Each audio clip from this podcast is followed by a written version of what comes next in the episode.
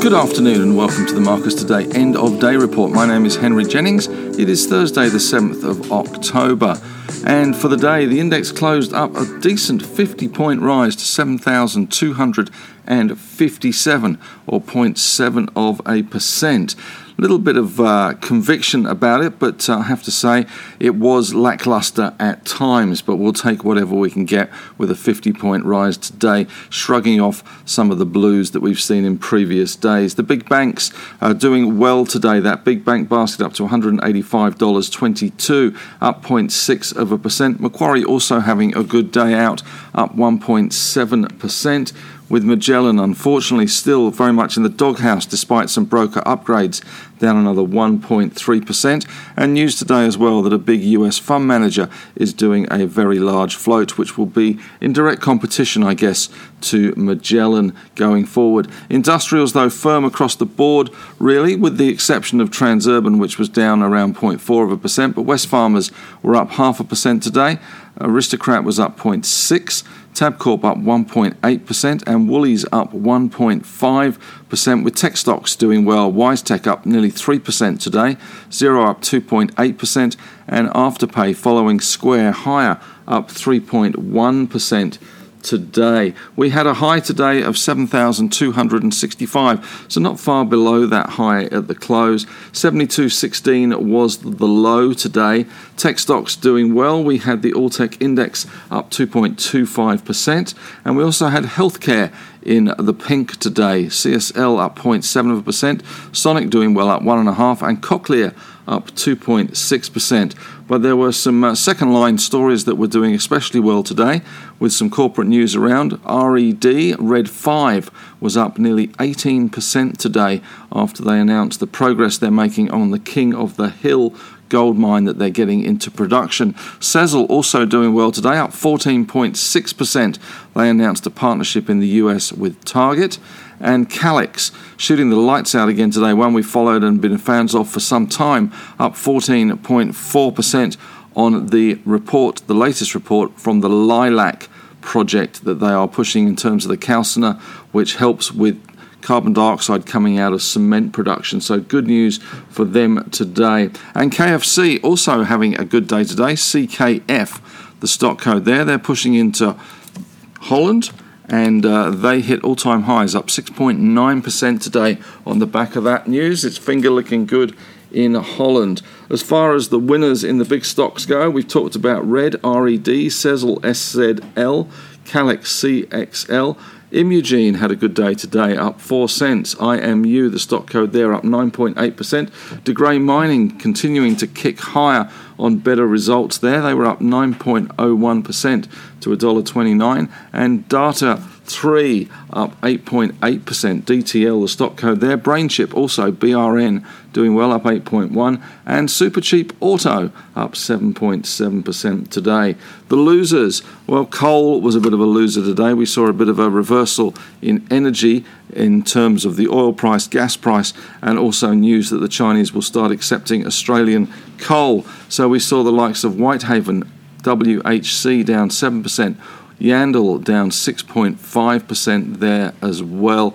And also in the losing circle was Carnarvon, down 5.9%.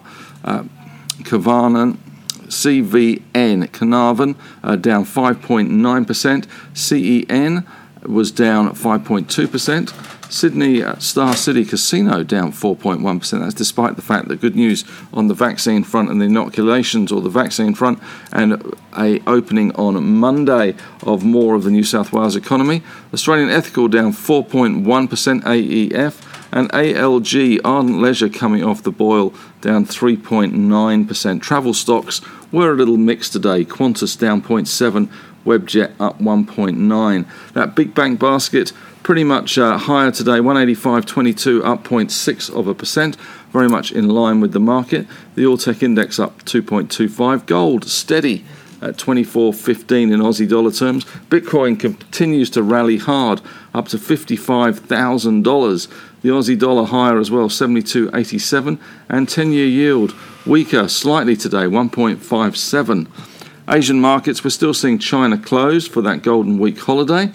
The clue is in the title. Hong Kong rallies hard, though, up 2.4%, and that Hang Seng Tech Index having a big rebound higher. Japan up 0.9% as well, with Dow futures up 140 and Nasdaq futures up 105.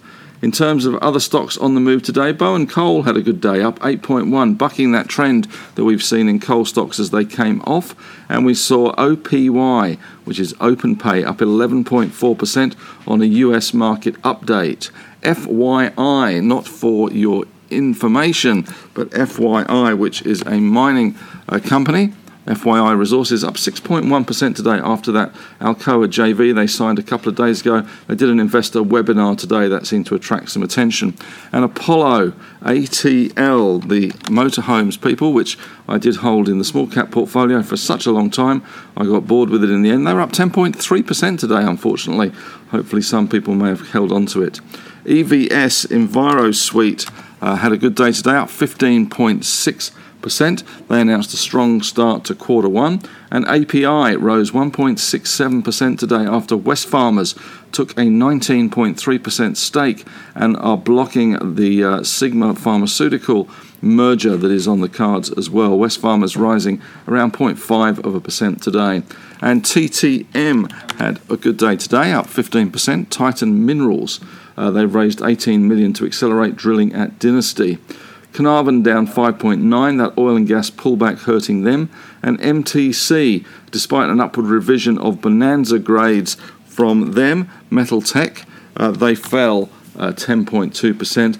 And Experience Company, which recently bought the Trees Adventure business where you can go ziplining in the trees, down 2.6% after they put out their retail offer booklet for the capital raise for that. And Endeavour down 1.4% today after losing one of their key executives, not Dan Murphy, he's staying put, but Bruce Matheson Jr. is leaving.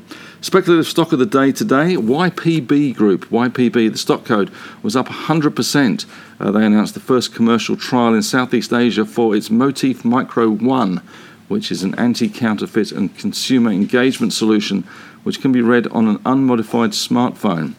In the news today, the ACCC is to conduct an investigation into Cube Holdings' acquisition of Newcastle Agri Terminal. George Soros has revealed a Bitcoin holding, not much though. Sezzle announced that partnership with Target. And Morningstar says energy sector is the one trading at a discount. The one sector in the market trading at a discount. Its top picks are Woodside, Beach, Santos. And short seller Bonitas has targeted the US SPAC recent listing, the Metals Company, as a short. It's attacked its valuation. Cadence, which is an LIC here, which we've written about sometime in the past, is a large shareholder in the Metals Company, and that has been a bit of a drag on the stock price, although Cadence recently sold down part of its third holding that it can sell, which is not subject to escrow.